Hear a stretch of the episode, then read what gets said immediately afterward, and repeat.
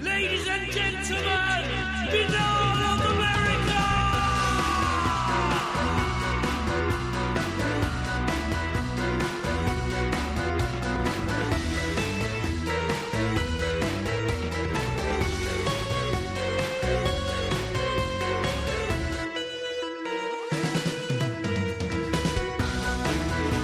And now, ladies and gentlemen, Binnall of America Audio with your host, Tim Binnall.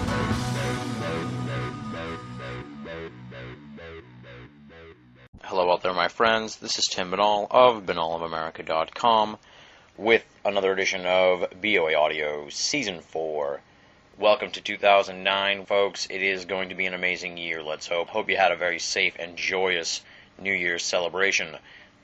As you may have guessed here on the program this week, we are going to put the final nails in the coffin of 2008 as we wrap up our year in ufology with special guests Nick Redfern and Greg Bishop in the first ever true dual interview episode of BOA Audio. Interesting note that I didn't even know about till I saw Greg Bishop's post about the dual interview at UFO Mystic is that this is the first ever Nick Redfern and Greg Bishop interview. They'd never appeared on a program together before, so it's historic in a way as we finally got the UFO mystics together in one place for a lengthy interview. As I'm sure you discerned from the musical introduction of the program, we are going to be talking also about the Bigfoot hoax from Midsummer. Even though this is a ufology year in review, we got to talk about the Bigfoot hoax. It was probably the biggest esoteric story of the year, if not number two behind Stephenville, but it was a massive story. And if we're going to do 2008 any justice, if we're talking about the year in review, even though we're going to be delving 90% into ufology, you got to talk about the Bigfoot hoax. Unlike part one, which saw us cover a myriad of stories, probably close to 10 or 13, in part two, the number of topics is cut down greatly to about six to eight. So there's a lot more in depth discussion on some of these big stories from the latter half of 2008. Here's the lineup of what we're going to be covering here. We're going to dissect the Edgar Mitchell UFO disclosure. I put that in quotes the Bigfoot body hoax of mid August, Blossom Goodchild's UFO non event from October, the election of Barack Obama, and the ongoing subsequent UFO disclosure push, including the Million Fax on Washington movement, the folding of Alien Worlds magazine in December, and the dual celebrity endorsements of ufology from UK pop superstar Robbie Williams and American actor Keanu Reeves. Plus, we're going to remember Eric Beckjord and Monsignor Corrado Balducci both of whom passed away in 2008. Closing out the discussion, we're going to talk about what esoteric genres are hot and what genres are not as 2008 comes to a close. What fields had their momentum built up, what fields stalled out. We're going to be talking about all that stuff, plus what genres may be on the rise in 2009. For those of you who are unfamiliar with Nick Redfern and Greg Bishop, push over that rock you're living under because you got to find out about the UFO mystics.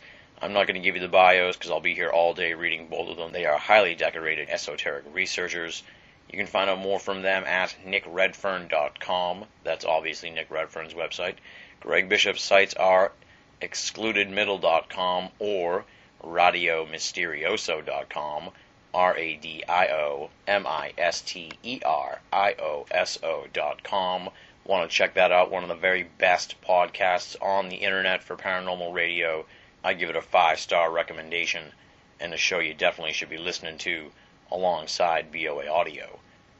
And of course, they post under the collective title UFO Mystic. You can find them at UFOmystic.com, an essential daily stop for any UFO enthusiast online who wants to get quality UFO news. You get it at UFOmystic.com. Check that out. So, those are the websites. Check them out for more information about Nick Redfern and Greg Bishop. One other thing I want to note before we start the interview for those folks who don't listen to the end of the program, I don't want you to be confused in January here when you don't hear any BOA audio. It's time for our annual winter hiatus. Every January, we take the month off to cultivate new conversations and tape a whole new batch of BOA audio interviews. That is what's going on here after this week's episode is posted. Although I'll be honest, I'm probably going to take about five days to relax because I've been working nonstop for the last six weeks at least on BOA Audio, Binnall of America, and my outside web work. So sit back, relax, enjoy the latter half of this marathon conversation, and come on back in late January of 2009 for all new BOA audio episodes. I'll have a little teaser at the end of the program, reveal one of the guests who will definitely be on when we come back to the internet airwaves. And of course, stay tuned to Binnall of America throughout the month of January. We've got a bunch of new columnists coming on board BOA, a new spin off of Richard Thomas's Room 101, and I'll have a bevy of teasers for what's going to be coming down the pike on BOA Audio as 2009 unfolds. Without any further ado, let's close the book on 2008, my friends. This dual interview was recorded on December 17, 2008. Nick Redfern and Greg Bishop, the UFO Mystics, talking about the latter half of 2008 on BOA Audio, Season 4. The next story was another non story, another UK UFO Files style story that I'm sure you guys have heard many times, but somehow once again became a national story. I don't understand this in 2008, but it happened again. That's the Edgar Mitchell UFO disclosure, in quotes, non story. Picked up all over the place on July 24th ish, around that time, the end of July. I remember it being a big story, but I will say, thankfully, many people in Esoterica online were hip to the game at this point and were like, wait a minute, this isn't a story. This happened already like three or four years ago. But it was frustrating too in a way because it was like, Jesus, like, we get it, but the mainstream media doesn't get it and they don't seem to understand that they reported this story probably like three or four years ago and they're still reporting the same story like it's news again. So I don't know. Let's talk about the Edgar Mitchell UFO disclosure in quotes. You're quite right, Tim, but I mean, for those of us within ufology, you know, the, the Mitchell story, it's an interesting story. There's no doubt about that, you know, of him having spoken with high level people and, you know, the idea that UFOs as alien crafts exist and have visited us, etc. Um, and but it, but you're, you're right. It's not a new story. It's just you know it was actually presented. It surfaced on a British radio show called Kerrang Radio. Kerrang is actually a rock music magazine in Britain, which started off in the 80s as like classic heavy metal based, and then through the years it went through rock and you know now it covers all sorts of alternative guitar-based music, rock music, etc. But they, have their own radio show, and I've done the show a few times with link-ups from from over here, and they had Mitchell on talking about you know his his basic story of what he's been told and and things he's heard, etc. And of course, you know, it, became big news, although it wasn't necessarily a completely new story. But I, again, I think part of the reason is because of who was relating the story. You know, it was coming from an astronaut um, who set foot on the moon. So, you know, in that respect, I can I can fully appreciate and understand why the story surfaced and why it's attracted so much attention around the world because you know the media does have short memories. Someone, I mean, having worked on newspapers, I know that you know freelancers particularly come and go, and somebody may well not remember fully that something was covered three or four years ago, and it gets covered again. You know that that happens a lot within the media, um, but there's there's little really commentary you can make upon the story because you know we really need the people who Mitchell spoke with to come forward and have them reveal their testimony. You know, the person behind the story, the person telling the story made the story popular because, you know, the guy has a, a fine reputation as, a, as an astronaut. Um, I'd be more interested in speaking to the people who told him that they know all this is going on. Yeah. I think that, that, that would be the story for me. What about you, Greg? What do you think about this, uh, the Edgar Mitchell UFO non-disclosure, if you will? Well, uh, ditto everything that Nick said. Um, I think some of those people have spoken to us, although not the same, you know, the same kind of people, uh, not the same, but not the same people that spoke to Mitchell. Um, and the way I look at it is, um, what it does is it brings up this issue why does somebody with as good a reputation and in such a position that Edgar Mitchell is believe that there's aliens on the planet and that uh, we know that they're here and there's some contact with them? That that's where my government doesn't know anything and doesn't want to reveal it to us falls apart. How can somebody like this say that? What does he know Um, and what do the people know that have told him? And are they telling him the truth? And why is he so convinced of such a thing and has said it repeatedly? There's other, you know, there, there's there's there's plenty of other people in the government that have, that, that are not uh, have connections that are not nearly as public as uh, Edgar Mitchell have said the same thing. Uh, I don't have an explanation for that, and, and Michael Salla and everybody can laugh at me for it. but maybe it just comes down to you know what you want to believe and um, how you know what you accept into your worldview as it's told to you. And also on the other side of it, you know, what's the motivation of the people telling telling uh, Mitchell and and other people like this these stories? With why are they telling them that? Who's pulling that string from from wherever? Are they pulling the string because it's a true one, or because they want a public uh, idea uh, idea to get out in the public that that says the government knows that there's aliens and and uh, and has interaction with them? Uh, aliens from other planets. I mean, not not from other dimensions or whatever. Yeah. We're not dealing with that because his the the idea is it's extraterrestrials from another another planet visiting us, and um, yeah, that, that that that that's like the big the big X, the big um, uh, kind of the the straw that breaks the camel's back in my in my mind about my my ideas. And so you know when I hear that, it it, it both inspires me and worries me. well, I wanted to take another Does tack. Make any sense? Oh, yeah, it made sense. Okay. it, it, when I get into these areas, sometimes I start to babble because I'm not exactly sure where my footing is anymore. I'm fine with that, but uh, yeah, I mean, it, uh, if if the government was going to reveal something, I think they should have revealed something by now, unless they don't know what they're doing, don't know what they're dealing with. And according to Edgar, Mitchell, some people do know what they're dealing with, and that's that's uh, that's that's that's not disturbing. It's kind of confusing to me. Yeah, yeah.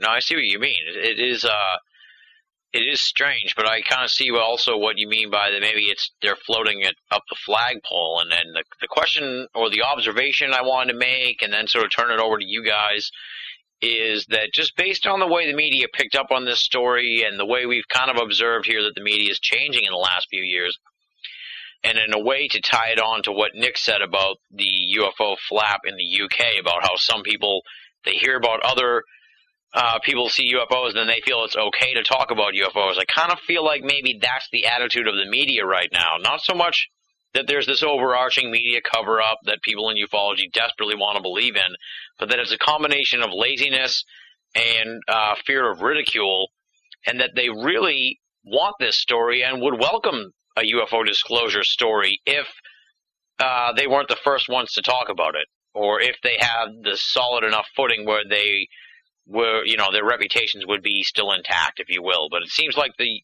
the mainstream media isn't running from UFO disclosure, but they're certainly not going to run towards it. What do you think of that? Well, you know, I think when it comes to the media, you know, you, and UFOs, you can apply their attitude to the UFO subject to a lot of subjects. I think the media latches onto things that are in in the public arena or that have captured the public's imagination. You know, whether it's you know reality TV or some pop star or whatever. You know, you, you look at the, the magazines the, on the checkout counters, you know, they're full of the same faces, Paris Hilton, Britney Spears, nothing wrong with that. There's a lot of people who enjoy reading about all that sort of stuff. But, you know, it's when one magazine follows a story of one celebrity, the others pick up on it and everybody's looking for the story. And I think to an extent, you know, there's there's some lazy journalism, but I think also that's just the nature of the media. I think there is sometimes a, a tendency for people in the UFO subject to think that we're ufologists and everybody else is the human race, when in reality we're all human beings. And so the way the UFO community acts or the media acts or you know how a bunch of I don't know university professors act or a bunch of cheerleaders act. You know that that's just the nature of human beings, and I think we shouldn't look for any special reason why the media follows the UFO subject. They're doing it because the media is in the in the in the realm to, to sell newspapers, you know, to get viewing figures up, etc., etc. And if they can do it through bringing people forward with a UFO story, but next year that drops off and astrology is a big thing, they'll do that. So. Yeah, yeah. So you kind of got what I was saying there. We're kind of in agreement there. Uh, that it's not some overarching cover up. It's just human nature, the, the way that this thing's going down. What do you think, Greg? Well, what I said and what Nick said. Well, yeah, I would I would agree with everything you said. It's it's um, it's faddish and it's uh, it, if something's okay to talk about, somebody has to take the lead with that, be it one new, news organization or or uh, a newspaper or a TV show or whatever. I mean, if a, if a story breaks and it seems to have legs and there's there's fairly respectable people behind it, yeah, they'll follow it up. Um, and of course, I think that you know, in isolated cases, there have been cover-ups on certain things. Not, you know, maybe some to do with UFO stories, but probably mostly to do with, you know, government uh, screw-ups or illegal things or um, malfeasance or whatever. I, mean, I think those can masquerade as a UFO cover-up, especially if the UFO cover-up has to do with a um, some sort of uh, military project. But you know, in general, if there's you know like Nick said, if if one per if one uh, person or group takes the news organization takes the lead, the the others will follow, and that's you know there hasn't been any UFO story ever. I think that that that uh, becomes you know the touchstone of of uh, yes they're here and it's okay to believe about it, but um, as as the years go on, I think people get a little bit less um, cynical and maybe a little bit more interested, and that includes the you know people doing the news reporting who are human too. Yeah, absolutely. I know this is the year in ufology, 2008 uh, year in ufology year in review, but we're going to touch on a couple of uh, crypto type stories. Um, because they were one was a massive story and one and then and the following one was a passing of someone who was you know, dabbled in a lot of different realms and mainly cryptozoology, but we'll, we'll talk about uh, Mr. Beck Jordan in a moment after we get to the Bigfoot body bonanza, my favorite story of 2008. The absolute uh, high comedy, farcical nature of this thing was amazing. I couldn't believe how big it got. I know I was out in LA at the time and, and visiting Greg and visiting my family out in San Diego, and I was like, this is unbelievable. And I still have screen captures from CNN.com where the front page story was Bigfoot press conference. And I was like, I don't know if I'll ever live to see the day. I never thought I would even, even though it turned out to be a horrific nightmare of a story, it was uh, quite compelling to, to be watching it unfold. You've been intimately involved in the cryptozoology world, Nick. So I guess what are your thoughts first and foremost on, on the whole story and how it happened and how it unfolded uh, this past summer? Well, you know, I mean, first and foremost, I would agree with exactly what you said, Tim, about, you know, would you ever see anything like this again? And I think, you know, regardless of what pers- people's personal thoughts are in the aftermath of it, there's absolutely no doubt that it was, you know, like this huge unfolding soap opera slash saga that you know, it was were you there when the Bigfoot body story began? You know what I mean? yeah, like, yeah. It's like were you there when Kennedy was shot? Um, you know, it was a piece of, like it or not, it was a piece of Fortean history, and it always will be. Now, you know, Fortean history doesn't always have to be good, but there's there's absolutely no doubt that it was a major significant part of the cryptozoological world in 2008, but not not for good reasons. Um, but it did take upon you know legendary status, and there's absolutely no doubt that for a while there were certain players in the subject who were thinking, well, you know, maybe this maybe this time someone has got a body. Um, I mean, I kind of liken it a little bit to the whole thing that kicked off in the 90s in England when Ray Santilli unleashed the alien autopsy film. Um, you know, very similar scenario. Here's the proof. It's going to be unleashed. Media all turns up. There's a big press conference. The story breaks. You know, at work the next day, everybody's like, "Wow, did you see the TV yesterday? Or have you read the newspapers about this body, etc." Um, and the thing with the alien autopsy film is that that took longer to unravel, whereas the Bigfoot story unraveled very quickly. Yeah. Now, my thoughts as far as what was going on at the time, I think most people in the UFO field, despite what the media you know, there's a lot of media hype saying, oh, you know, these cryptozoologists and monster hunters just fell for it, and now look at them. That is exactly what happened. Most researchers, and certainly pretty much everybody I knew, was very, very cautious and just took very much a wait and see, patient, quiet approach and just waited day by day to see what happens. But the media didn't want that. They wanted, oh, you know, the, uh, the poor old cryptozoologists once again have been proven to be just eccentrics and, you know, myth chasers. That actually wasn't the roots of what was going on. In the wake of it, I think I would have to say it's a, a big tragedy for several reasons. I think people who believe they've genuinely seen Bigfoot or the Loch Ness Monster or any sort of weird creature will be, and they don't have proof, or maybe they've got a blurry photograph, will be extremely cautious about coming forward and going on a mainstream news show and having the journalist who's interviewing them say, or the TV anchor interviewing them and say, oh, well, why should we believe you when that whole story of last year, you know, which was going to trumpeted as the biggest thing ever, that collapsed, so why should we believe you? I think that will go through a lot of witnesses' minds. I think there's also the fact that that will relate or translate to the to the crypto community as well.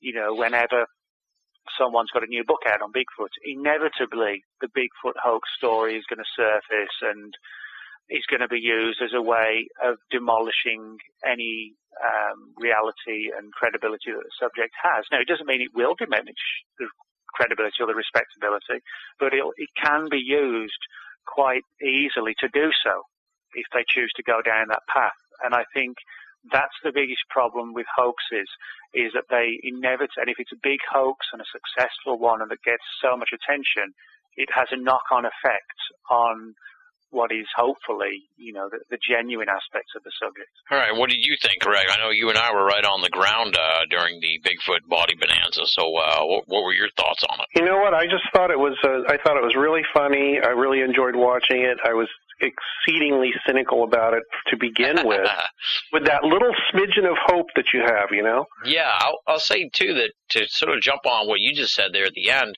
there was a, I'll be honest, and, and as cynical as I am, there was a moment there during that week before the press conference and uh, before I really kind of knew who the players were, but as it was really sort of heating up, that uh, I know that I wasn't. There was a lot of uh, stuff going on at the time, and uh, you know, I was kind of thinking to myself, maybe this could be it. But mm, of course, everybody thought about that for a second or two. Yeah, yeah. So I mean, it was exciting in that way, and like I said, uh, to see it received such prominent coverage, and it did have relatively positive coverage till it became quickly apparent that it was a, a hoax. Mm. And uh, you know, like uh, I'll have to send you guys or post on the year in review page those screen captures of the scene. And these weren't, you know, Bigfoot hoax headlines. These were Bigfoot body found or something, you know. And it was like, in a way, it was like living in an alternative universe or or getting to see what it would actually be like for a brief moment if one of these stories really did break and, and become solved. So that was exciting to be able to watch it just for that brief moment until the House of Cards fell apart. Yeah, I didn't think it was that big of a problem until um, I started thinking about what Nick said is that the, the people will be much more reluctant, at least for a while, to come forward with a any kind of sighting of of of, uh, of a uh, of a crypto a cryptoid for a while, um, and you know that that's not good. That that that diminishes the the access we have to uh, to uh, studying whatever it is may be there, and um, you know just as you talked about how you know what a big fiasco it was if you had a real conspiratorial bent of mind, you'd think that these guys were hired by somebody like PsyOp or something to to just heap ridicule upon the the, the cryptozoological community just by their actions. Because you know when you look at it, you think, what did they think they were going to get away with? Yeah, exactly. They think they were going to get some money before somebody was was able to examine, you know, a, a gorilla suit or whatever it was, a monkey suit with a bunch of a bunch of you know, possum guts in it or whatever it was. I don't know what they thought they were trying to get away with, and you know, I'm, I'm sure they were playing it for money, but you know, who's going to give them money before they before they have the you know have the whatever the word is in Latin before they had the body. Um, maybe they thought people were stupid enough to do that. I don't know, but the, you know, I think it was basically played for the money angle, and they just timed it wrong, and they didn't count on people being as inquisitive and and uh, sharp as they were before any actual money was handed over. Yeah, and my impression too was that they were playing it for the money, and then they got mixed up with Biscardi, who's a natural promoter, and then it turned into it became it got way out of their hands. Do you know what I mean? I don't know how much. There's an ongoing debate, I guess, from what I understand, about how much he knew beforehand, before the big press conference and all that. But I think it, I think they, you know, uh, hoaxers and hoaxers you know, collided in a way and, and it turned into a, a bigger clusterfuck than could possibly even imagined, probably on anyone's part. Yeah, you know what? If something real, quote unquote, real happens, I think it's going to be with a lot less fanfare, and people are going to find out about it after the fact, whether it be UFOs or or Bigfoot or the Loch Ness monster or whatever. I mean, the, the kind of person who would who would be honest about that about that kind of discovery does not strike me as the kind of person that was that's going to make a circus out of it. I, I, I could be wrong. I hope you know. I hope I'm not. But I mean, a whimper rather than a bang. These things will be be be revealed.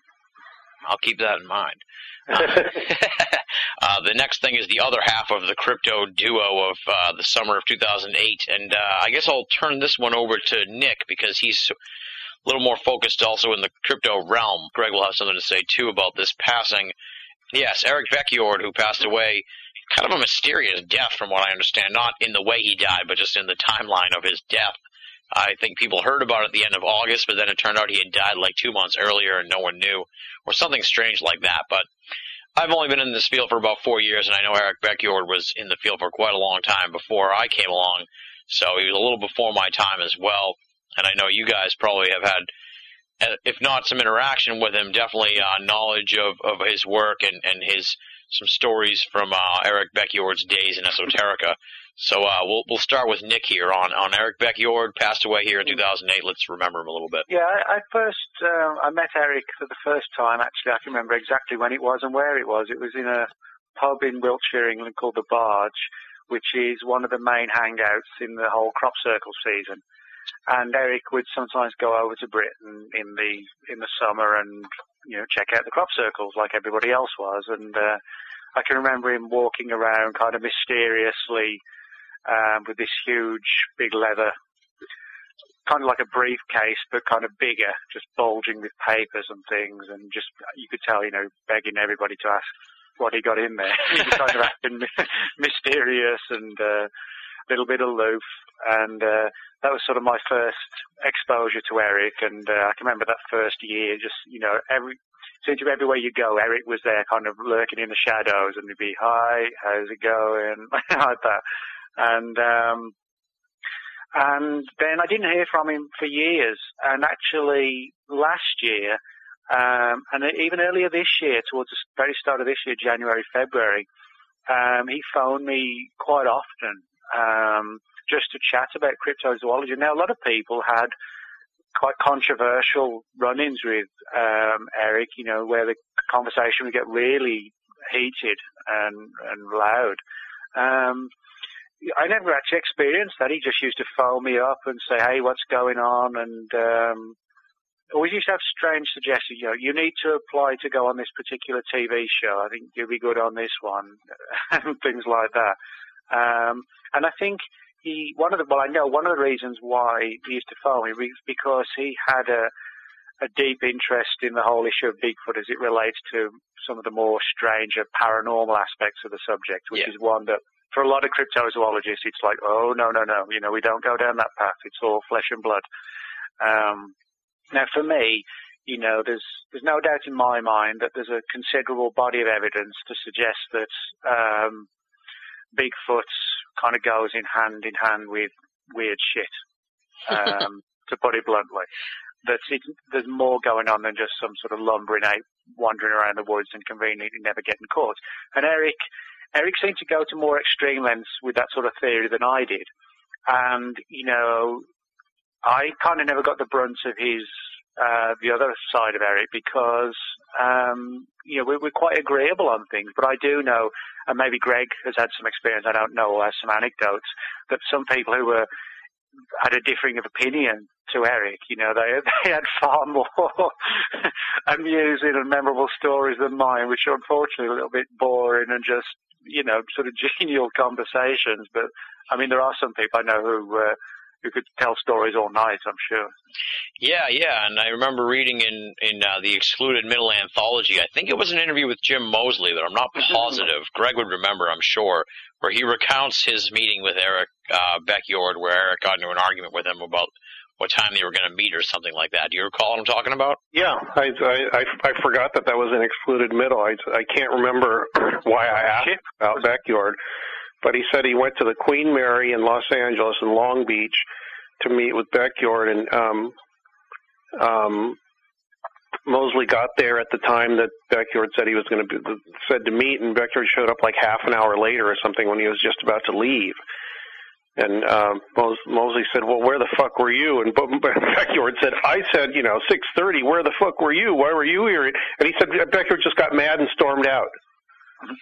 Yeah, yeah. Over that one thing. He said they were going to meet and talk about stuff about UFOs and Bigfoot or something like that, or I don't know what it was. But you know, just because somebody was there, you know, not at the right time or got the times wrong, that was a point of contention, and, and Beckjord stormed out. Um, so you'd figure he's just like, where the hell were you? I was here half an hour ago. Oh, I thought you meant so and so. Oh well, whatever. I'm sorry about that. Let me buy you a drink and make it up to you. No, he had to get mad and storm out. Um, was that uh, just? Actually lived in Los Angeles, uh, near me, about five miles from me, for many years in the early 1990s. Um, there used to be meetings at a house in uh, Santa Monica with this guy Gary Schultz, who was uh, early Area 51 New World Order type person. He used to do a lot of stuff with Norio Hayakawa, actually. Anyway, Gary had these meetings at his house, and you know they'd be like six or eight people there, and um, Beckjord showed up at a few a few of them because he lived in Malibu. Um, I don't know where his money came from or where he got the money to live in this house up in the hills in Malibu, but he did. Uh, he came to that meeting. I remember he had he uh, said told Gary Schultz that he had um, some incredible films of UFOs and videos, and I thought, geez, I want to stay for this. And he was going to show them after the meeting, after everybody left. And since Gary trusted me, he said, yeah, stay and we'll all watch them. And there was, you know, there was a lot of crap in there, and there was a couple of fairly impressive ones that I still remember. But the upshot of the story was, um, I got up to, you know, Beckjord left, and then I got up to leave after talking with Schultz for a while. I couldn't find my car keys. I'm looking all over the place. I can't find the car keys. And finally, I thought maybe Eric picked them up by accident for some reason. So we called his house, and he had. He took my car keys with him.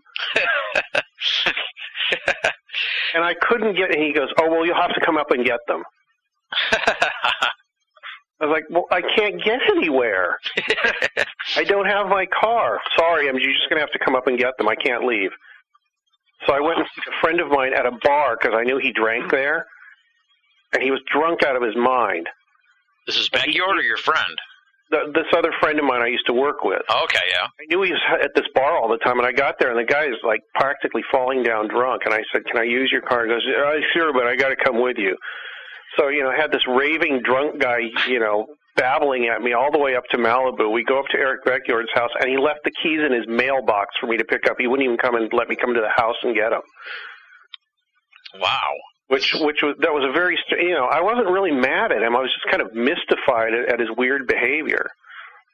Yeah, that's what I was kind of kind of say. Sounds like he was uh, one of Esoterica's great eccentrics amongst the many eccentrics in Esoterica. Yeah, he was he was very eccentric. I, you know, I I don't take offense very easily, so I just thought it was you know, just weird.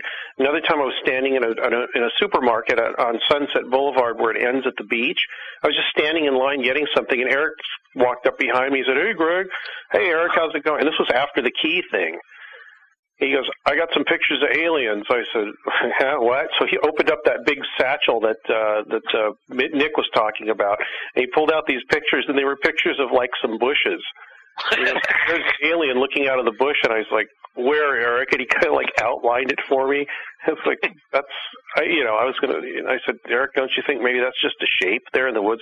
Oh no, the guy that took the picture saw them running away. And I was thinking, why didn't he get pictures of that? Now, do you think he was just like an eccentric uh, ultra believer, or or or someone who was you know uh, having a good laugh at the expense of everybody, kind of, or, or was in on the joke, if you will, or, or what do you think his take on all this was?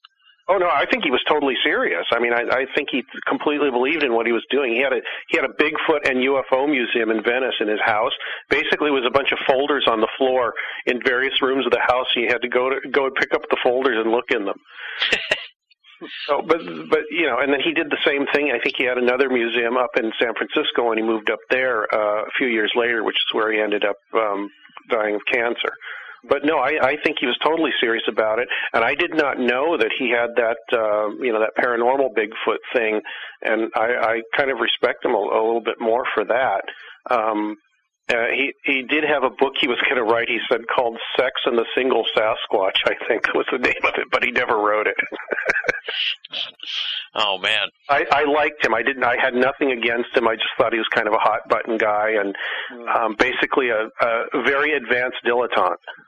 There you go. Yeah. Well, that's. I think that's probably why you and me and Nick and and, and even Paul are kind of all friends because you know we try not to take this thing too seriously. Can't get too upset at people just because they don't agree with you or because you think their views are far out. You know. Yeah. Well, mo- I think you know. For me, I think of, I'm all kind of in the same boat. In, for, in a lot of these, a lot of aspects, I'm a very advanced dilettante which is what basically ufology is, until you get into areas where people actually go out, talk to people, look at things, research things. So, you know, on Project Beta, I guess I wasn't, but the rest of the time, um, I'm just doing the kind of thing that Eric Beckjord did. It's just that I'm not as insane, I guess. there you go.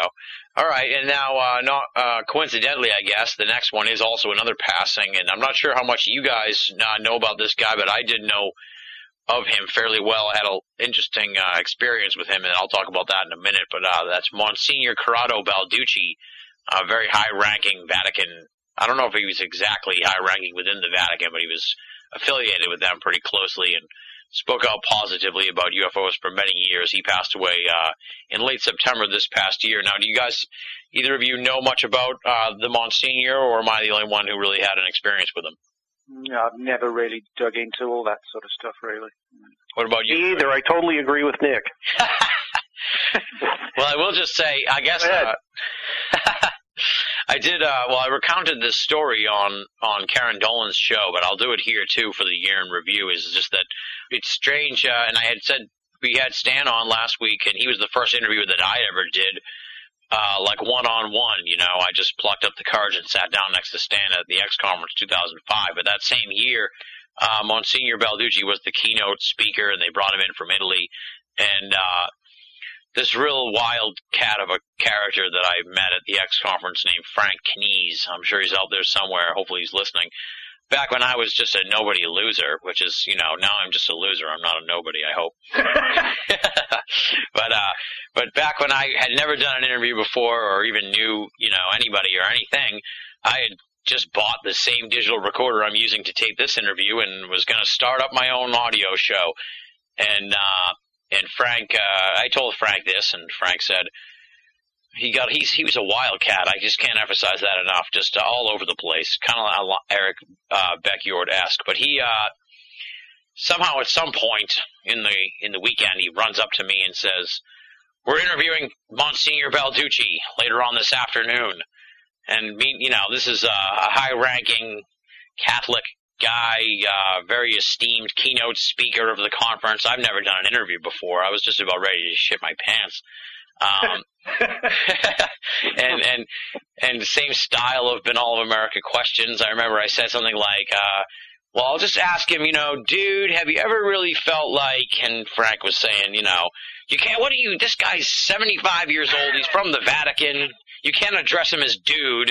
And that was that was my baptism of fire to uh, interviewing. and uh, really, all I did was ask one question because we only got about like 15 minutes, and uh, it was a very intimidating experience because he was. Uh, had a real air of, uh, of, of sort of power to him, I guess, and he was a demonologist, really more than a ufologist. it was just a really great experience for me. And, and I remember he remarked to me in broken English because he really only spoke very little English, but he said, uh, "Oh, you're so young." And at that point, I was pretty young, and that was about four years ago now, so uh, nearly thirty. So that's scary enough. But it was that was pretty cool for me. And and uh, one of the other things that that he said to me that I always uh, remember because this was like a serious demonologist. This wasn't like you know a couple of kids, uh, you know, in, in suburban Massachusetts with a ghost group. I mean, this guy was serious demonologist working with the Vatican. You know, he knew the guy who ended up becoming um, the the present pope. I don't know if it was off the record, but he's passed away now, and it's not like it was a secretive answer. So I'm going to just share it now, and I'm going to try and get a hold of uh, some of the people that were in the interview with me to make sure it's okay to use. But somebody asked him about evil and, and demons and stuff like that, and if if they should be worried about them. And he said that the demons and evil and Satan don't care at all about normal people. They're only interested in people with power, like presidents and world leaders and, and people with serious influence, and that normal people shouldn't be worried about evil or the devil or demons like coming after them. I don't know. That answer always kind of stuck with me because here's this expert on demons and, and in a serious way with, with the Catholic Church, and I'm sure he's been a part of, sure he was a part of many exorcisms and stuff like that. And to hear that kind of answer kind of blew my mind at the time because it sort of um, made me not so worried about that sort of thing because it was like, shit, I'm not the president. I don't need to worry about demons. I don't know. That's my story about uh, Monsignor Balducci, and and it was great to meet him. And it's a sad passing, of course, that uh, that we lost him here this year. And he was very influential in having UFOs accepted by the Catholic Church, like we talked about earlier. And I, I'm sure that you know he pulled a lot of the strings behind the scenes to to make that sort of uh, open dialogue uh, possible. So, and I'll, I'll, I'll recommend folks check out the interview that we had with Monsignor Balducci nearly four years ago now. So, that's I'll check it out. Yeah, that's all. that's the longest I'll talk, I think, tonight. But that's my Cool. story, and uh, and yeah, so it was pretty cool, and and uh, I was pretty sad to hear that he passed away. So, and then the next event, of course, uh, since we've broken the language barrier, I'm going to unsanitize my question here for the next key point here in 2008. And it's mid-October.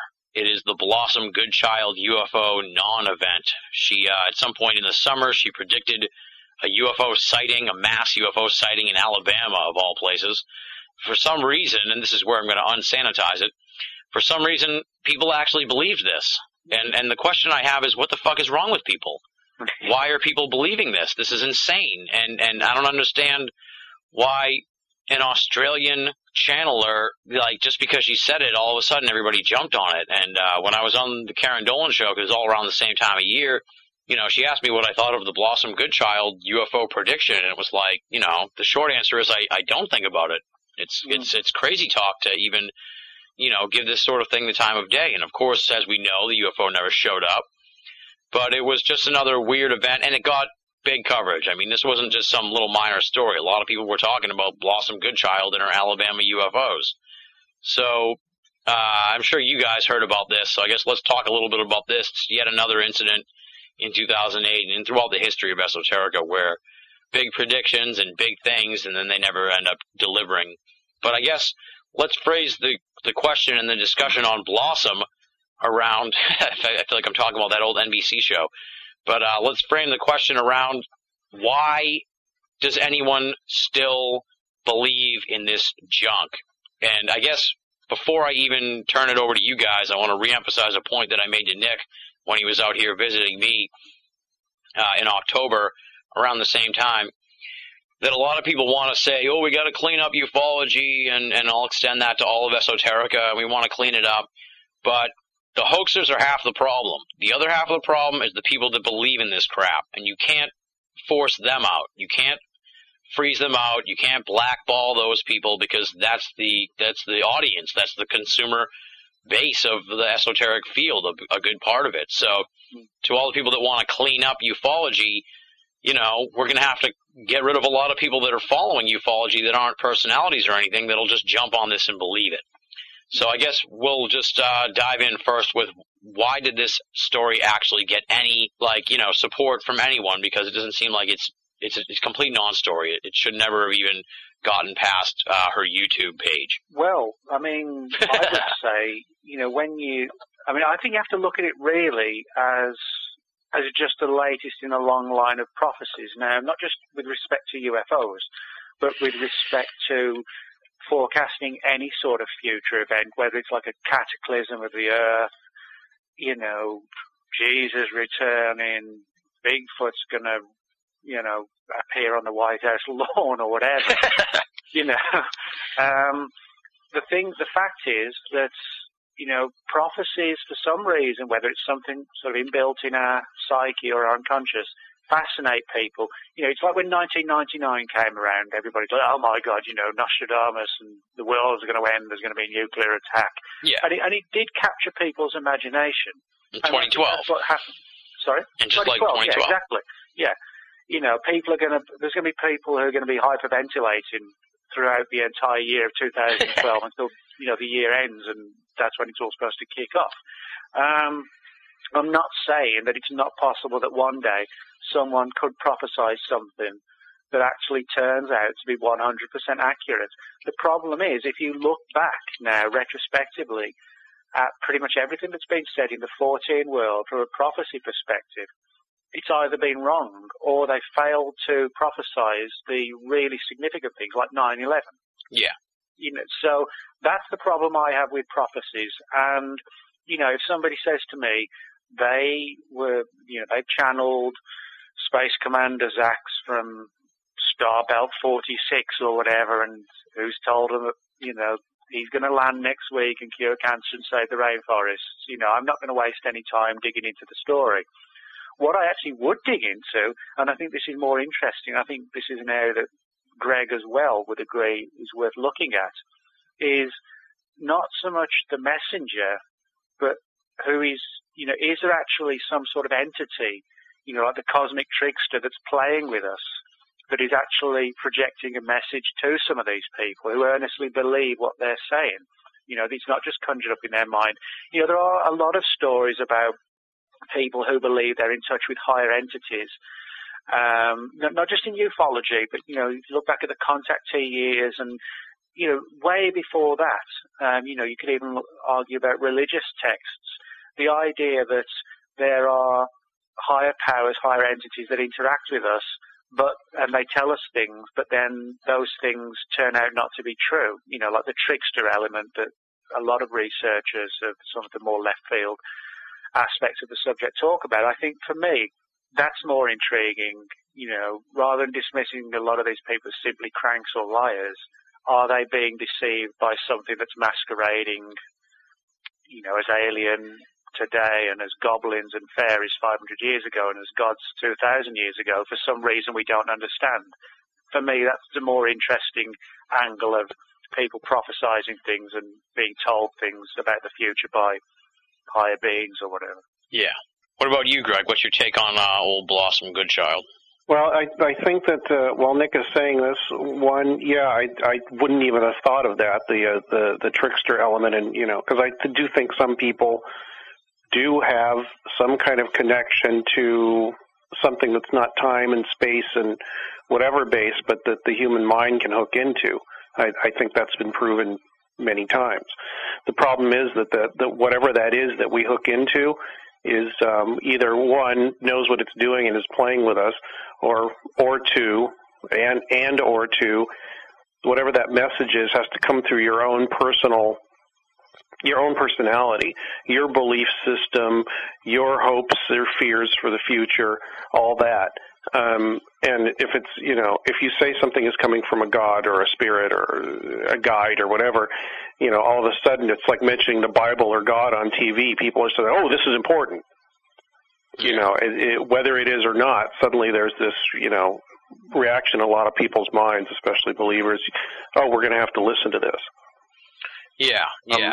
And the reason I think that people, a lot of people believe it is because, and I see this at conspiracy conventions and everything, people are addicted to that thrill ride. It's like going to the amusement park every, every, every few weeks or whatever if you're addicted to that or, you know, flying like me. I like to go paragliding. Not because it scares me, because it exhilarates me.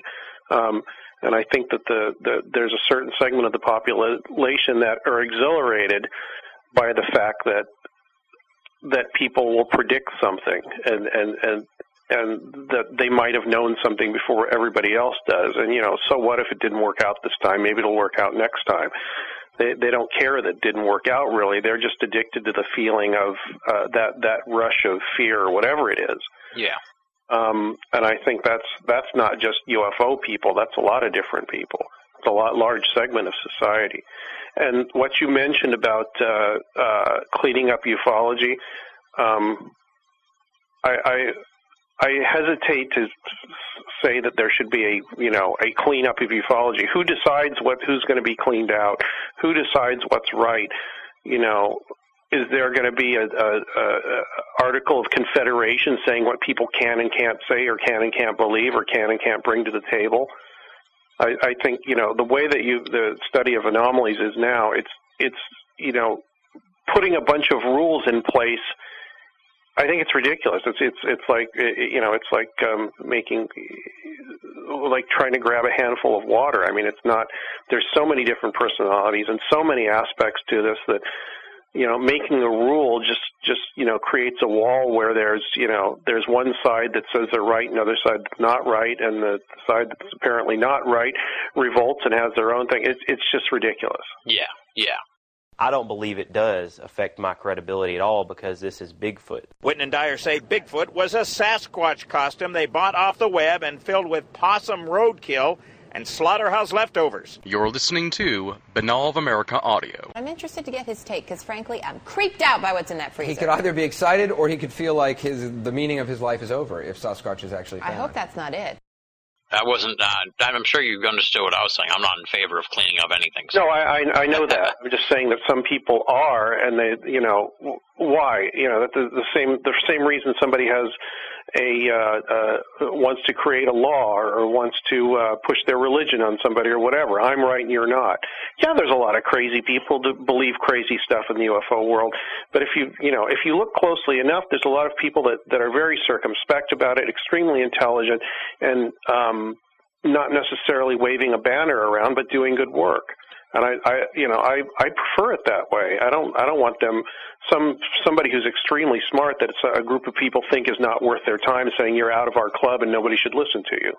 Exactly, and like uh, the point I, I made to Nick and, and and I said earlier here is that you know you may be able to get out the pushers of the crazy theories and stuff, but you're never going to be able to get out the acceptors of the crazy theories, the believers. They're you know they're not they're the audience that they go hand in hand and and no matter how hard you try to get rid of one end of it, uh, the other end is a self-sustaining cycle in a way. So it's like they, they can't really. I don't think the people who want to clean up the esoteric understand that or, or want to accept that, or they think that those people will go away when really the hoaxers and, and the and the true believers will just run off together in, in merriment. You know.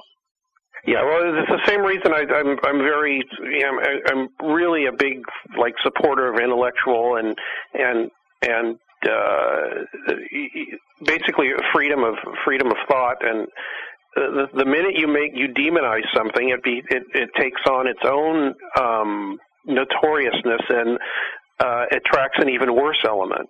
Yeah. you know what i mean? I don't know how that would apply to the ufo thing but uh just making something beyond the pale automatically gives it a, a, a certain sense of, of, of danger or legitimacy or, you know, as soon as I see something that's banned, I want to know why. Yeah, exactly. There's something here that somebody who's who who doesn't want us to think a certain way is scared of. You know, maybe maybe you know 90, 80, 90 percent of the time, yeah, it's crap. But some, you know, a lot of times things are suppressed because somebody wants to keep something the way it is and not let it evolve. Absolutely, absolutely. All right, we only got two points left here for uh, big events of, of 2008, and then uh, we'll close the book on 08 for the most part. And that is, of course, uh, the biggest news in America over the last year: the election of Barack Obama. Thank God, uh, as our new president, and then in turn tying that in with the UFO world. Uh, it seems like uh, the minute the election results were in, everybody in the, the exopolitics movement was ready to start faxing away at at Barack Obama, and they were sure this one this one is going to be the difference, my friends. So Obama is going to be the one. He promised change, and now we're going to get UFO disclosure. I guess the question really here is just what do you think? Because it's kind of an ongoing story still about the Obama disclosure push. Um, and uh, now I'm, I'm at a loss for the guy's name there. Oh, Podesta, who's you know kind of has a foot in both camps, has a foot in the Obama camp and the UFO camp in a weird way. So there is, I mean, there is a little bit of smoke here, but at the same time, I feel like it's more of ufology grasping at straws at a possibility that probably won't happen, but at the same time, hyping the shit out of it. That's that's kind of my overall Yeah. opinion of this. So, um, Nick, what do you think first uh, about the Obama election, and then in turn, ufology's adopting of Obama as their savior? Well, I mean, I think the best thing that could have happened um, as a permanent resident rather than a U.S. citizen, I'm not allowed to vote. So, you know, I was kind of an outsider looking in. Um, but, you know, I cannot think of anything worse than had the Republicans got elected and John McCain died. Yeah. That woman pre- that, that woman whose name I refuse to speak became, if she became president, it would have been, I don't know what it would have been. So, you know, I think, I, I think America was looking for a change and, and did the right thing. You know, I think that out of the two options, the, the right path was taken. Now, as far as the UFO subject is concerned, I personally think that you know, I'm certainly not by any means, you know, a champion of the Republicans at all. you know, I was, I was stressed that. But I think there's been a simplistic approach upon certain people in the UFO field that the Republicans are the bad guys hiding the truth, and the Democrats are the ones who, if anyone, would want to release it. I think that's a simplistic approach because I think if anyone is actually sitting upon the truth about the UFOs, for the most part, they're going to be outside of the normal constraints of what we call government. Now, yes, you could argue that people like George Bush Sr., you know, who've sort of straddled both worlds, the political world and the intelligence world, might know, or could very well know more. But your average president or prime minister in England or France or whatever doesn't necessarily have exposure to that world other than what they're told by their advisors. Now, my view would be because people feel, you know, and quite justifiably, I would hope, that Barack Obama will, you know, try and rectify a lot of the things that people see as problems in America. They also see it as he'd be the guy for disclosure. But, I mean, my argument would be if there's a real secret being hidden by a small cabal of people or whatever, what would prompt them, the only thing that would prompt them to reveal the truth to him and then have him reveal the truth to the world would be if it was a, a benefit to the group that's sitting on the information. Yeah. And I, you know, people can say I'm being naive, but I cannot truthfully see any reason why, after hiding something for 60 years, somebody who's sitting on this data would say, oh, well, Barack Obama's been elected. Let's put it all out for people to see. I, I don't get the the logic behind that. And I certainly don't get the logic behind petitioning a politician to say, you know, here's a million votes, here's 10 million votes, release the files. The people who are in the position of hiding the data, if they are, if data is being hidden, they're not going to be swayed by 10 million people or 50 million people. The only thing that will sway them is something that benefits them to make the decision to change the approach and policy that they followed the last 60 years. So I don't feel personally that whoever's in power is going to have, it's going to make much difference. It's only going to make a difference from the people who are, who are sitting on the information. All right, what do you think, Greg? Uh, I'm sure you've seen this sort of thing unfold in the last couple months. So, what are your thoughts on the Obama, uh, Obama as as UFO disclosure idea that's become a meme, I guess, in some circles of ufology? Well, as, as we've seen in the last couple of minutes, why Nick is on more shows than I am because something very eloquently that I want that I pretty much agree with. Um, and we kind of have the same take on, uh, you know, too bad we can't be fighting with each other like a a, a, a good talk show should, right? Have virtual chairs Well, to bash each other over the head. But um, Yeah, it's a, as far as him being elected in the first place. That was the first part of the original question. Um, it was the second time in my life I voted out of fear. actually, yeah, it's actually the third. Um, for the exact reason Nick said. I, I, you know, I'm, I wasn't a huge fan of Obama. I'm I'm even less of a fan of the, the Republicans who have basically, you know, the, the, this administration in eight years has basically squandered all the all the gains that the the Republicans made since Reagan was in office. Um, they they finally come to the we finally come to the end of that, you know, uh, that cycle in, in in our government, and um, particularly in the last eight years, I say good riddance. Now, for the for the uh, the idea that Obama is going to uh, be the person that discloses everything, exactly what Nick said. I mean, it, it, it, he that is not something that the president has purview over, or you know, I think other presidents such as Carter and uh, Clinton, who I think made a vague effort to try and get at some information. Um, whoever controls that information is is is either doesn't have to let get get permission from the executive branch to do anything with it or reveal it. Or two, they are able to convince the executive branch and other people that the information, the way they present it to them, is so important that it's and and so uh, valuable politically and strategically that it's not really in their interest to say anything about it, and basically keep people in the dark. And as Nick said, you know, it doesn't matter how many people uh, you know, fax a million faxes to Washington or whatever. Um, if there's if there's not a compelling reason, and he said that that, that that's good for them, or, and I would say actually scares them into revealing that information, I I don't think it's going to be revealed. And um, you know, I, I would say more power to the exopolitics people, but I think they're, I think for the most part, personally, I think they're they're grasping at straws for the the reasons that Nick and I said. That it's not it's not uh, it's not something that you can petition the government for. That's a grievance that we cannot petition for a redress of. All right, sounds good. We got the last point here, the last uh, major event of 2008. Uh, and it wasn't really major on a world stage or a mainstream media stage, but it was a, a fairly big event for folks like you and me and, and Nick who do writing for the paranormal world and, and who sort of follow the paranormal media. And that was the folding of Alien Worlds, a very promising magazine that started up in January or so and uh, put out four issues. Stuart Miller did a great job with it. I was very excited about it and uh, folded this past early December or so. And uh, I don't want to get into the alarmist nature that Nick warned me about earlier in the night when we talked about the UK UFO group.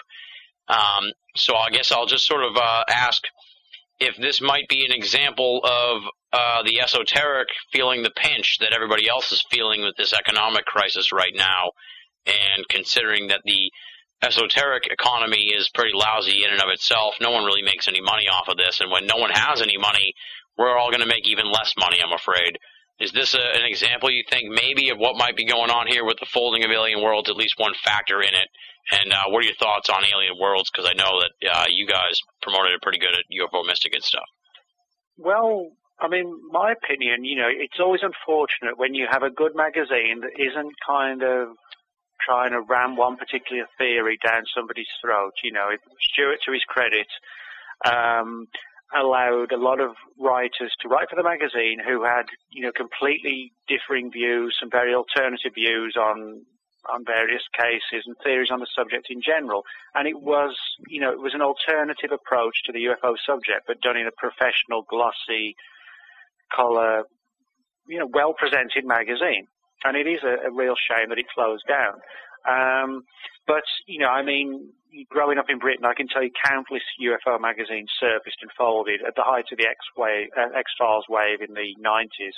In Britain, you had alien encounters, sightings, UFO reality, Uri Geller's encounters, Enigma, X Factor, and several others I've forgotten. Every single one of them didn't last. They all closed down. The only one that's lasted in Britain is Fortean Times. Now, my personal view is that there there have been times in Britain, particularly 96, 97, 98, when a lot of people bought UFO magazines, and they were sustainable for a while on the newsstands.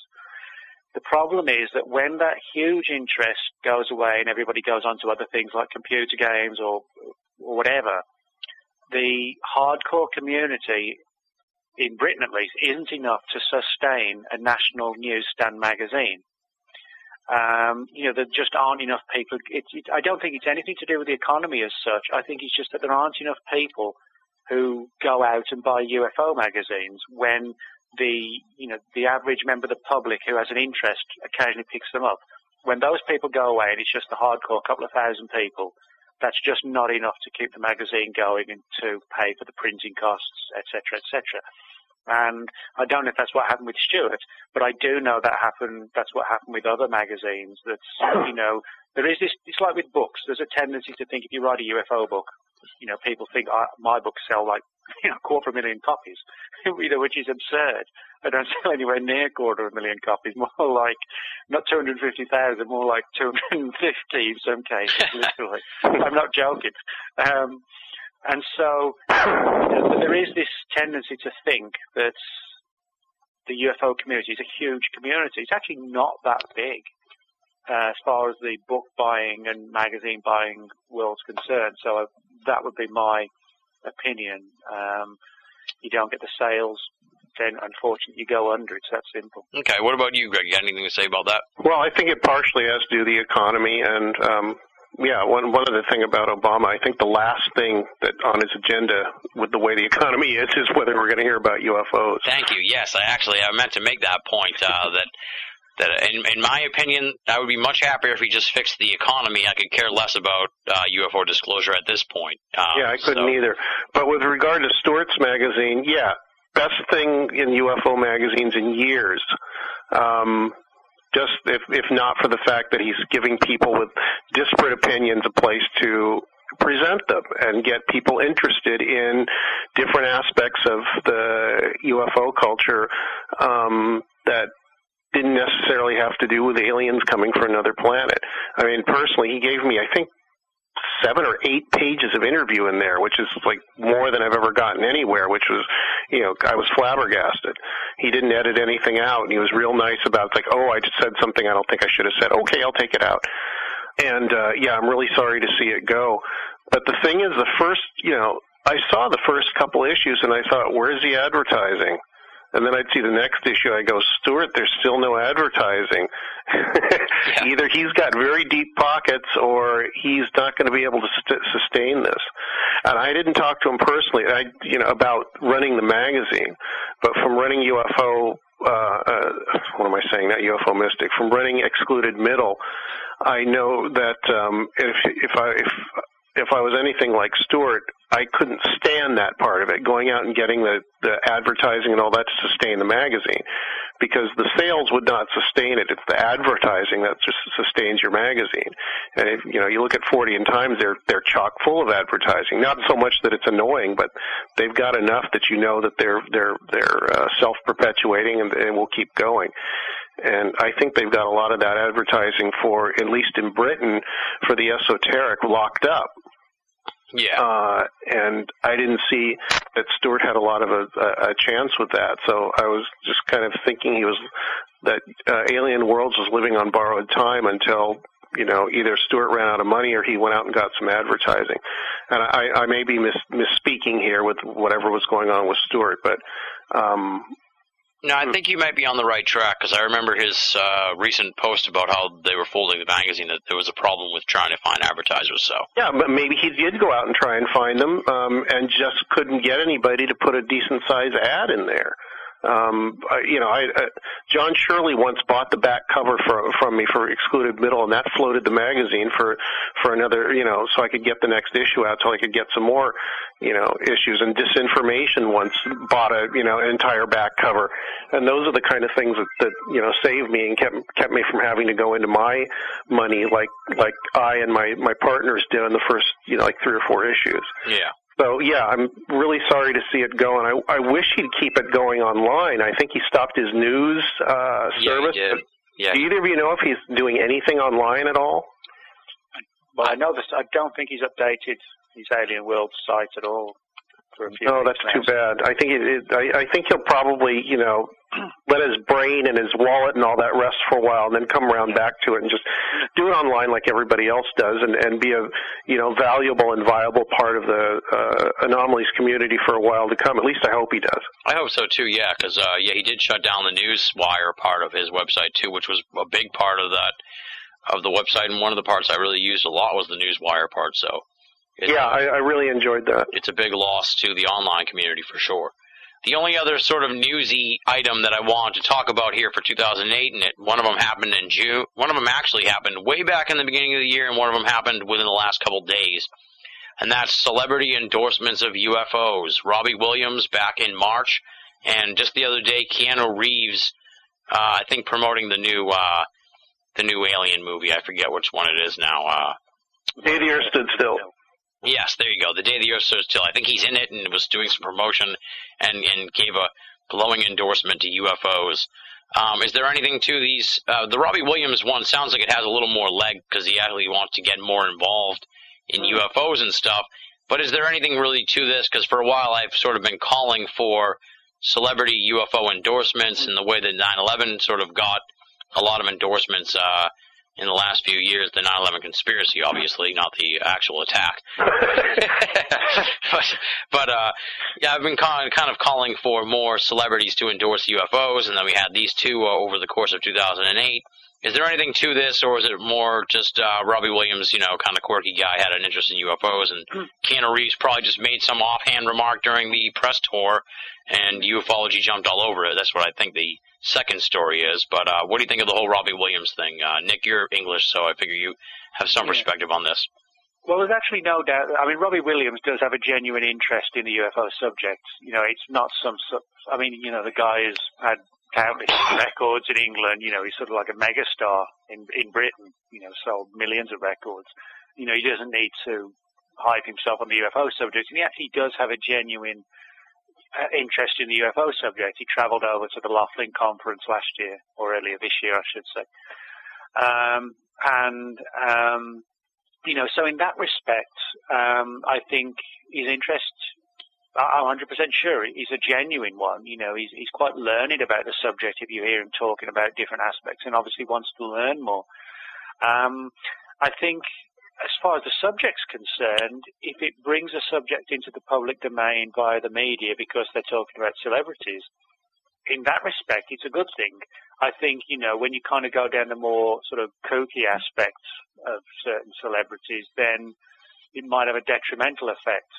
But I think, uh, you know, it just depends who the person is. I mean, there have been a lot of famous people throughout the years, celebrities who've had a deep interest in UFOs. Jackie Gleason, who actually has a weird crashed UFO story attached to him. Um, he was big, very big into UFOs, and you know, so it, it's actually nothing new in that respect. Um, to what extent it really helps the subject, I don't think it hinders the subject.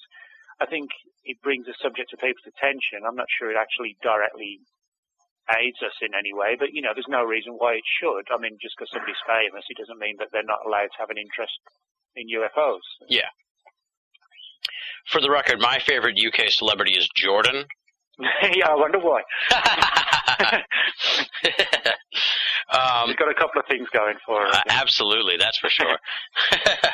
All right, now we've wrapped up 2008. We've closed the book on 2008, and uh, folks can listen to this and then you know re-listen in 10 years from now and get an idea of actually what was going on in ufology in the year 2008. A lot of different stories. That's scary stuff. I know it is scary. um, and, and and I remember last year, Greg, we sort of touched on what's hot, what's not in esoterica as 2007 closed, and I'm trying to recollect here of what we talked about and said cryptozoology was on the rise, ghost hunting, the bubble was about to burst, 9/11 seemed to be sort of going down. Uh, it seemed like this year the election really dominated a lot of people and took a lot of people away from the esoteric. I think that normally would have been more involved.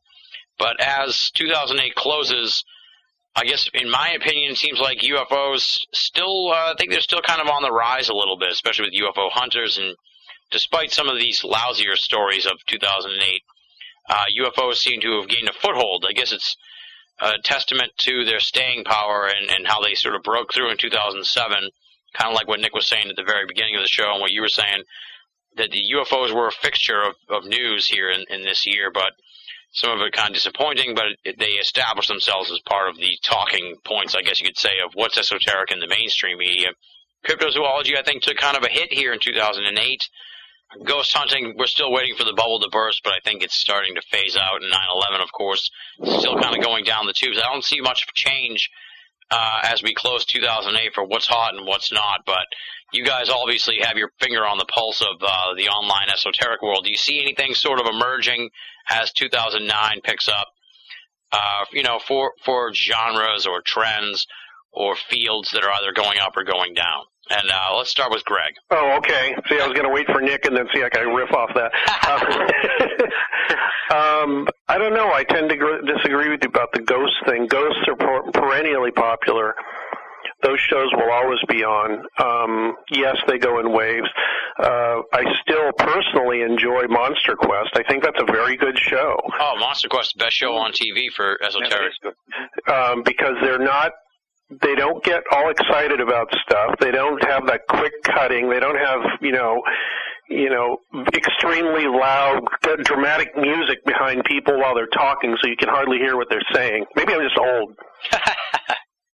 it's just, you know, it, let's present the subject, you know, in a way that, that, uh, is respectable to a larger amount of people and, um, you know, maybe give somebody a, a little different perspective on these things, not just, you know, crazy people out in the woods, um, you know, faking Bigfoot. I mean, there's, there's, there, there's something to that. There might be something to China's wild man. There might be something to the Loch Ness monster, you know, um, all all the hoaxes and things uh, notwithstanding. So that you know that I think that show is going strong, and just from my you know personally looking at it, I think anybody is interested in that show. Um, and as far as the UFO thing, yeah, I think it is still on the rise. I think it hasn't peaked yet. Um, I think uh, another show that kind of challenges what UFO Hunters does and takes it to another level may be the thing that tips the balance. I don't know if that's going to happen. You know, if it does, I hope I'm involved with it. Absolutely, um, yeah. But the UFO, you know, the UFO thing, I think, is a little bit separate from the other parts of the paranormal because it's it kind of I'm trying to think of the, how to explain it. It kind of tells people that in a very concrete way and in a very um, uh, universal, in all senses of the word, way that we probably don't know everything there is to know, and even the smartest people in the world that you always see on TV and are quoted on uh, on news shows and write the important books don't know there everything there is to know. And then there's that little maverick in all of us that says, you know, um, I know something that the smart person doesn't. That that that's that's there's there's more knowledge to be had. Um, and that might be that there's aliens on other planets, or that there's you know other dimensions that we can, you know, that somebody or something can move through and interact with us. Yeah. And that's why I think that the UFO thing is uh, the subject will always be popular. Um, like you said, depending on what's going on. 9/11 knocked out all aspects of the uh, paranormal for quite a few years. Nobody cared about it because they were worried about whether they were going to die or not. Yeah. Um, and the election, you know, had the same had the same effect in a, in another way. It just kind of sucks all the energy out of everything else. Yeah, and uh, just to clarify, and then you know during during Democratic administrations, it seems that um, the media and and producers and all that are more open to things that are that are weird and maybe even critical of the government, et cetera. That that's been the trend for the last maybe 30 years. Nice. Let's hope so. Let's hope so for us. But uh, let, let me just clarify a couple things on my outlook here because I did think of something else. But I do want to say, I, I don't think that the ghost bubble's burst yet, but I think the bubble's expanding to the point where it's going to burst soon, and I feel like an oversaturation point's beginning to be reached. That's kind of my outlook on ghosts. And, I'd agree with that. And uh, for cryptozoology, I think it had a lot of momentum going for it as 2008 started, and I think it's now still trying to recover from the Bigfoot body bonanza hoax of midsummer. So I think it, it it sort of took the wind out of the sails of cryptozoology that it had going into the beginning of 2008. And I'll make a off kilter prediction here for a strange trend I think that mm, is beginning to percolate, and that's uh, anomalous discoveries of an archaeological. Oh yeah, yeah, yeah. Yeah, you know what a great show is, and it's it's very it, it's it's got that annoying music and all that, but it's uh, Underground Worlds Yes. or Underground something. I can't remember. This guy just goes to places, underground cities and things, and, and walks through them and crawls through tunnels and sewers and everything. And I, I love that show. Absolutely, yeah. And I've noticed a lot in the news in the last couple, two, three months or so, a lot of uh, oddball discoveries of our archaeological nature, and I feel like that's percolating into something here. Maybe we'll see more of in 2009 for people to. I'll get I'll get down to um, to uh, Discovery Channel right now. so what about you, Nick? You have your finger on the pulse of a whole bunch of different uh, realms of esoterica. What do you think as far as uh, you know, closing out 2008? What's hot? What's not? And uh, what do you see being, uh, you know, some of the breakout genres or fields or stories in 2009? Well, you know, I think from what we've seen in 2008, I think it's going to be dependent upon how the media responds and promotes, you know, some of the, the key events. You know, the it wouldn't have mattered if, you know, the, the, the Georgia Bigfoot hoax had occurred or not. No one would have cared if, if unless it had got picked up by the media big time. Yeah. So I think, you know, a lot of it is dependent upon how much the interaction the media have with us and the people that investigate these things or that are making claims, etc. Um, I think I think you're right actually on the on the ghost angle. I think you know when it comes to ghosts, there's only so much you can do in terms of you know listening to weird noises in a haunted house and with night scopes, etc. Um, I would agree with Greg about Monster Quest. I enjoy Monster Quest, not just 'cause I'm deeply involved in cryptozoology, but because I think cryptozoology is one of these subjects that more than any other actually lends itself very well to TV. Because, you know, if you're talking about, say, Roswell, really all you can do, you know, typical show, pans around the town of Roswell, films the outside of the museum, goes out as close as they can to the crash sites, etc., etc., and does a few head and shoulders interviews because it's 60 years ago and there's nothing else to show. Whereas with, with cryptozoology, you know, you can go to the Pacific Northwest forests or the Himalayas and, you know, have footage of people trekking through the locations, searching for things that may still be there. And it's kind of like, you know, genuine reality TV. So I think we're going to see more of a push with crypto because it's, you know, it's more immediate and we're actually looking for things that could still be there rather than analysing a 60 year old case. Yeah. Um, so I think crypto will keep its momentum. I think the UFO subject will probably pretty much rumble on as it's rumbled on for the last 60 years. You know, we'll have people with different theories talking about different cases. We'll probably have three or four major cases throughout the year which will get occasional interest from the media, which will be talked about for quite a while by the UFO community. Several old dudes will die off. Um, a few, you know, a few new people will come along. We'll be arguing about this or that. Yeah. New new books will come out, more files, and at and this time next year, we won't have any more answers. That's uh yeah that's a that's a fair assessment and and it's always impossible to predict the esoteric uh you know Greg and I had no idea last year when we were talking that this year would have been so full of strange uh failures as far as stories go and you know I was just thinking to myself uh you know we could be sitting around here the three of us talking next year and we'll say you know who could have guessed that 2009 would have been the year of the abduction do you know what I mean and then it turns out No, there's you- you're quite right. Yeah, things could just smack us out of the blue in the face. you know. yeah One thing I would Well, I hope so. say, one thing I would just quickly say, I don't want to take any more away from Greg if he wants to chime in. One one last quick thing would be that you know, as far as the whole UFO UFO issue and the and the subject and the people in it are concerned, you know. I don't. I certainly, joking aside, I don't look forward to the day, you know, when I read on somebody's obituary in the UFO field. oh yeah But I do, but I do think that you know when people like yourself, Tim, when you're like forty or whatever, I would like to think that by then, that the kind of the old guard, kind of clenched stranglehold that's it's either nuts and bolts or we don't want to know about it would be gone, and the community, you know, in 2020 or whatever, would be looking at some really radical approaches to the subject that might actually get some answers rather than just trying to prop up a 60 year old theory that everything that's unexplained can be explained as nuts and bolts craft when there could be more intriguing and interesting aspects to the subject that you know, the old guard haven't allowed through the door, so to speak. Yeah. Well, there are a lot of those aspects, and Tim has those aspects on his show a lot. We had talked them about them a lot.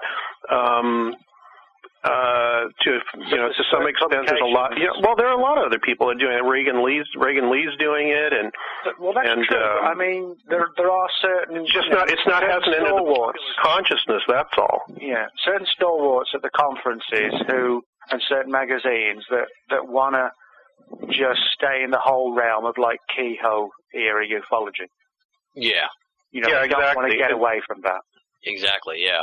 Yeah, well, things you know things will move away from that because you know things will change, and um, like I said, this the stuff that that we all discuss and we're interested in talk about have been around for anywhere from five to twenty to thirty to forty years. It's just that not too many people pay attention to them because of the um, the ETH um, uh, stranglehold on the on the UFO community. And I think if some of these other aspects that are unpopular start getting looked at, studied, databases mined, different questions asked when you arrive somewhere, that might uh, start to make a difference. Or you know something else that we completely don't even know about yet. Um, that the, you know I, I said one time that. Uh, in an interview somewhere, I said, I hope there at some point that in 20 years somebody com- comes up with an idea that pisses me off, or even sooner. Let's I hope actually so. hope, I actually hope that uh, UFOs are time travelers. That would Interesting. be kind of cool. You hope that what, Nick? I hope that aliens are time travelers, really. Why do you say that? Well, I think that'd be kind of a cool theory, you know, the idea that uh, they're not really aliens at all, but they're, you know, us from the future, something like that.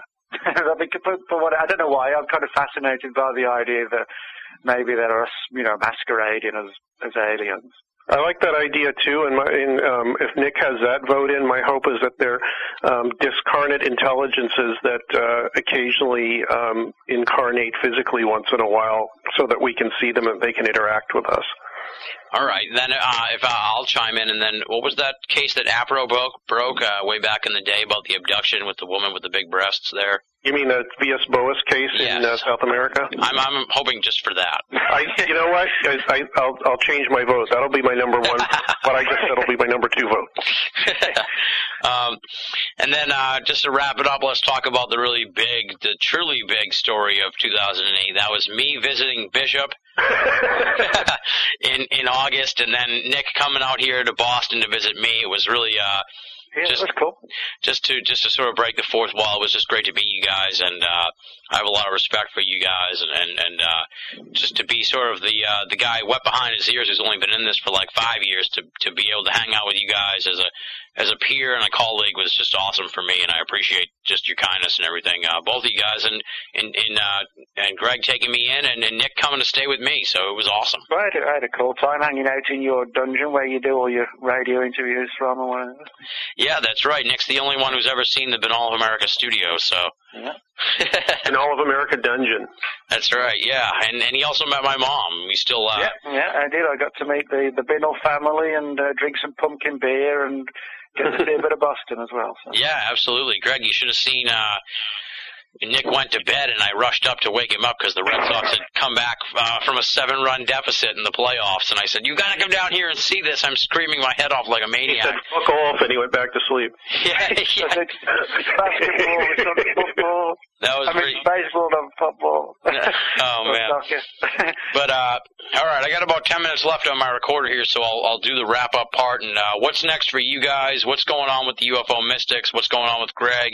And what's going on with Nick? I guess we'll start uh, with Nick here. What's what's what's coming up uh, down the pike for you in 2009 that people can look forward to? Um, well, I've actually got several books coming out. I've been a bit of a book fiend on the writing front lately. Um, Anomalist Books are doing a new book from me called Sci-Fi Secrets, which deals with the way in which um, there's been an overlap between the world of science fiction and conspiracies. Like, for example, um, you know, this whole story about um, Spielberg, um, possibly, you know, the, the, the, or specifically more importantly, maybe the uh, uh, stood still. The idea that you know was there official interest in trying to promote the film. So it's like a, a cross between how sci-fi and the official world and conspiracy theories have, have crossed paths. So I have that book coming out. So two cryptozoology books coming out, and I'm working on a very weird and controversial book which deals with a think tank group that existed in the government in the 80s and the 90s, which concluded that UFOs had demonic origins. Wow. And uh, I got hold of some files and done a lot of interviews on this particular subject, and um, hopefully that one will be out at some point in 2009. That's that's largely dependent upon getting more material, not so much writing it. It's just you know, it's just a hard story to follow. That's all. So. Yeah, that sounds like a barn burner. I, am looking forward yeah, to hearing about that. very weird story. Yeah. And Greg, what about you? What do we what do we uh, have on tap from Greg Bishop in 2009? Can I just quit right now? Every time Nick, Nick's got like eight books coming out. no, I, I was going to say that's no surprise when he said he had a bunch of books coming out. well, I've um, I'm in discussions with a uh, agent right now for about three or four different books, having to, some having to do with UFOs type subjects, some not. Um, I've got one that I would like to do, but nobody seems to have any interest in, which will probably be a self-published or print on demand. It has to do with the cattle mutilation phenomenon and and the non-UFO aspects of it, which I found found quite a bit of, while not denying that part of it, but looking into the parts of it that don't really have anything to do with aliens and UFOs and all that, which I guess is sure to piss off some people that uh, might might scare the beef industry. I don't know. Nice, nice. So we got two books coming out, one from Nick and one from you that are going to scare people. So that's and UFO Mystic will keep going along. It's funny. I mean, Nick has noticed this too. I mean, I'll go through periods where I don't have anything to say and don't care about the subject at all, and then I'll go through a period of like a two or three weeks where I can't shut up about it, and then you know I'll have you know a post every day. Yeah. Um, Nick just seems to plod along and, and do what he needs to do, and uh, if he can't find something, he'll link to something that's you know that people haven't really heard about and that could lead to something else and um, that seems to be his um, part of the of UFO mystic when I when I get lazy. Um, and then for a month I wasn't doing anything because I was working on the film with Paul Kimball and I was just basically getting two or three hours of sleep every day, and I didn't, really, I couldn't really think of anything to write. And Nick held down the fort then and did it very well. So um, I don't have any plans to leave town for long periods of time in 2009. So Nice, um, nice. And I know that you, uh, let's also plug here a couple plugs that we want to get in. Uh, Nick, you are a contributor for Daily Grail's uh, Dark Lore Volume 2. I'm good mm-hmm. friends with Greg Taylor over there at Daily Grail, and I want to make sure we get a plug in for that. People should definitely pick up Dark Lore Volume 2. And uh, Greg, you just launched the uh, Radio Misterioso website. Is that radiomisterioso.com? Yes, it is. Oh, there was one other thing. Uh, since you mentioned the Dark Lore, I just got an email from Greg Taylor today, and I have uh, an article already written that I wrote a couple of years, a few years ago, about um, alien writing researcher Mario Pazzaglini, and it's basically kind of a biography of him and all of his, his influences and things that he was doing that his colleagues, you know, his, he was a clinical psychologist. A lot of people didn't know he was into the alien writing thing and esoterica and the occult and, you know, so that's a very interesting story. I think that may be going in Dark Lore 3. But the uh, Radio Misterioso site, yeah, I, I finally, after talking to Miles Lewis from Anomaly Radio, who's been um, basically you know holding my hand for the last few years to get some of my stuff out on the net. He um, explained to me how to, in specific terms, how to load up shows. So I've got um, uh, interviews from all the way from over 10 years ago up to now that uh, I've been digging through all my files and tapes and CDs and everything. And um, every few days or every week or so, I'm going to put up a new show. Uh, I just put up one with uh, Pamela Stonebrook, who was the reptilian sex uh, woman for a while. Nice, nice. Yeah, so definitely people should check that out because it sounds like there's going to be a lot of uh, cool hidden gems that are going to be coming down the pike at uh, RadioMisterioso.com. And a bunch more from Bill Moore, who I the things that I've never posted before that uh, have never been rebroadcast, and people seem to really like those. Nice, yeah, yeah. I'm looking forward to hearing those things. Uh, what can I say here? Three hours plus talking about the year 2008. I can't thank you guys enough for taking part in this historic uh, dual guest broadcast. Hopefully, I held up my end of the bargain, did a pretty good job moderating. I did the best I could on having never done this thing before, but I, I had a great time talking to you guys, and uh, it, it worked out perfectly, exactly the way I wanted it to. Uh, devolved into a conversation instead of just a a timeline of talking points, and we still did all the big events, but we also discussed them and sort of shared ideas and, and shared perspectives. So I can't thank you enough. As I pointed out, I had a chance to spend some great quality FaceTime with both of you guys this year, and it was a really a thrill for me. And I can't thank you enough for coming back on BOA Audio, and hopefully this is the beginning of a new tradition on the program where we dissect the previous year. And I really would like to probably have you guys both back on again sometime in the future just to do a straight up ufology episode where we're not, uh, you know, encumbered by just talking about one particular year's events. But uh, I just want to thank you guys again for coming on the show. Nick, thank you very much. All right. Well, thanks, Tim. I appreciate it. I had a good time. And Greg, thank you very much, sir. Thank you. You always do a great job, and I'll I'll come on and talk about anything, anytime. Wow. All right. That does it for the 2008 Year in Ufology double guest, double episode, all in one week extravaganza. It uh, really wasn't that painful, surprisingly, and I'm stunned that we managed to get the episodes out right on the schedule we had planned, especially considering our erstwhile style of posting shows. I'm stunned, really, that this is going to be in people's hands on January 2nd. Of course, huge, huge thanks to the UFO Mystics, Nick Redfern and Greg Bishop. They are amazing, good friends of mine, and as I said, highly decorated esoteric researchers. They are tops in this field, folks. Hopefully, if you didn't know much about Nick Redfern and Greg Bishop, you do now after this marathon conversation and you want to find out more about them. So here's how you do it. You go to nickredfern.com. That's sort of a hub. It'll take you to all the great Nick Redfern penned blogs. And or you want to find out about Greg Bishop, you check out excludedmiddle.com or Radio Misterioso, R A D I O M I S T E R I O S O dot com. Radio Misterioso, if you're not listening to that, you're missing out check it out, add it to your esoteric audio playlist. You might want to start listening to it while we're on hiatus here in January. It might be a good fill in for BOA audio while I'm cultivating new shows. So check out Radio Misterioso. Awesome, awesome program.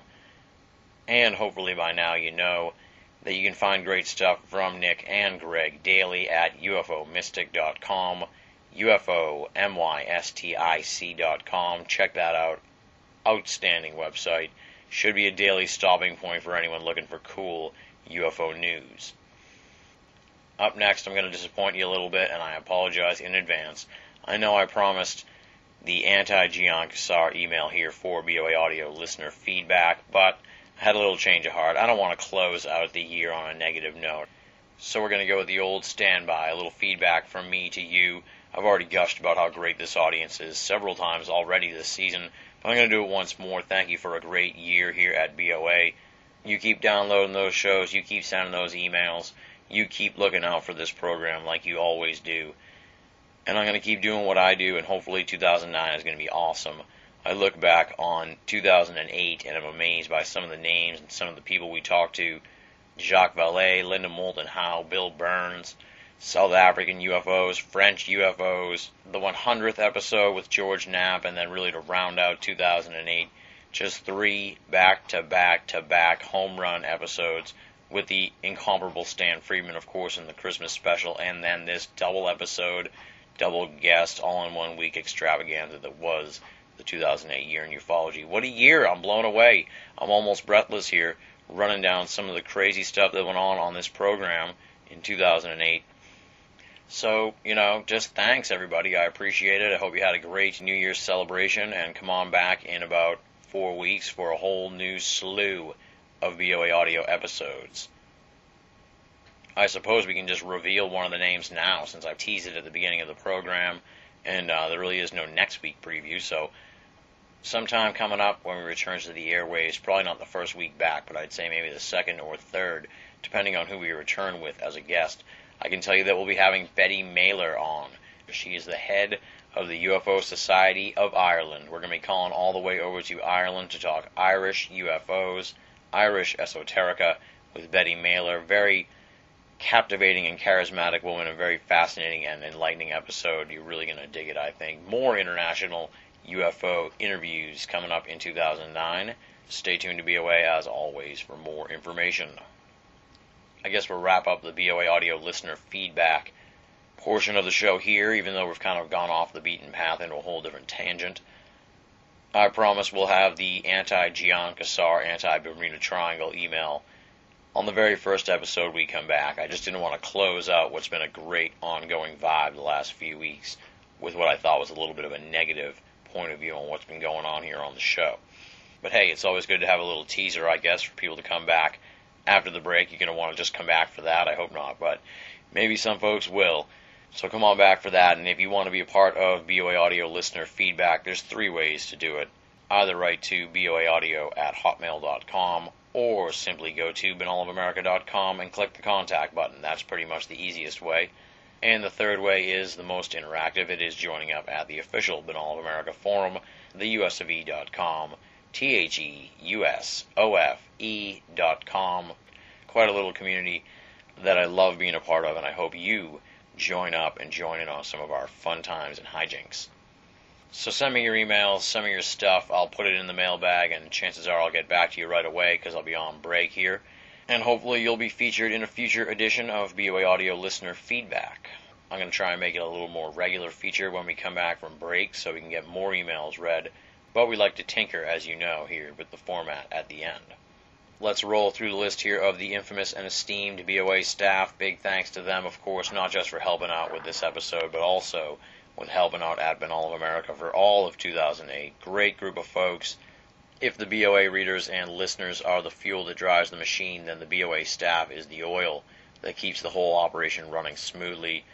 Leslie, Chiron, Arlie, Jovi, Tina Senna, Rochelle Hawks, and Richard Thomas from Wales. They are my esoteric warriors, and I would not want to go into battle without them by my side. They're the best. The BOA staff, thank you so much for all your contributions in 2008, and I look forward to working with all of you in 2009. BinnallofAmerica.com, B-I-N-N-A-L-L of America.com. If you haven't visited the website yet, if you haven't read the columns, you got to break on through to the other side. BOA, make it a part of your everyday search for esoteric news and opinion. I'm going to pull a shocker here, my friends, and not ask for any donations. I just wouldn't feel right asking for donations if we're not going to be doing episodes for the month of January. This isn't like the season finale when we try to clear the books and get things ready for the following season.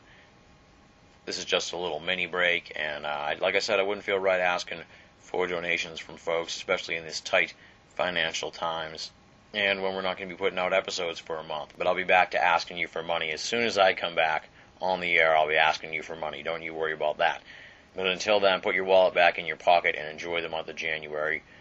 And big thanks again to everybody who was part of the Secret Santa campaign at BOA and made donations. You know who you are. You are my Secret Santas. And I humbly thank you and appreciate your donation over the holiday season. Next week on the program, there is no next week. Haven't you been paying attention? We'll be back at the end of January. Betty Mailer is one of the guests. I already told you that. I have a ton of other guests lined up that I'm going to be interviewing over the next few weeks. It feels weird saying goodbye, but I'll be back at the end of January, I promise. Thank you for all your support throughout 2008. Have a great first month of 2009. You'll be hearing from me again at the end of January. Until then, this is Tim Binnall, signing off.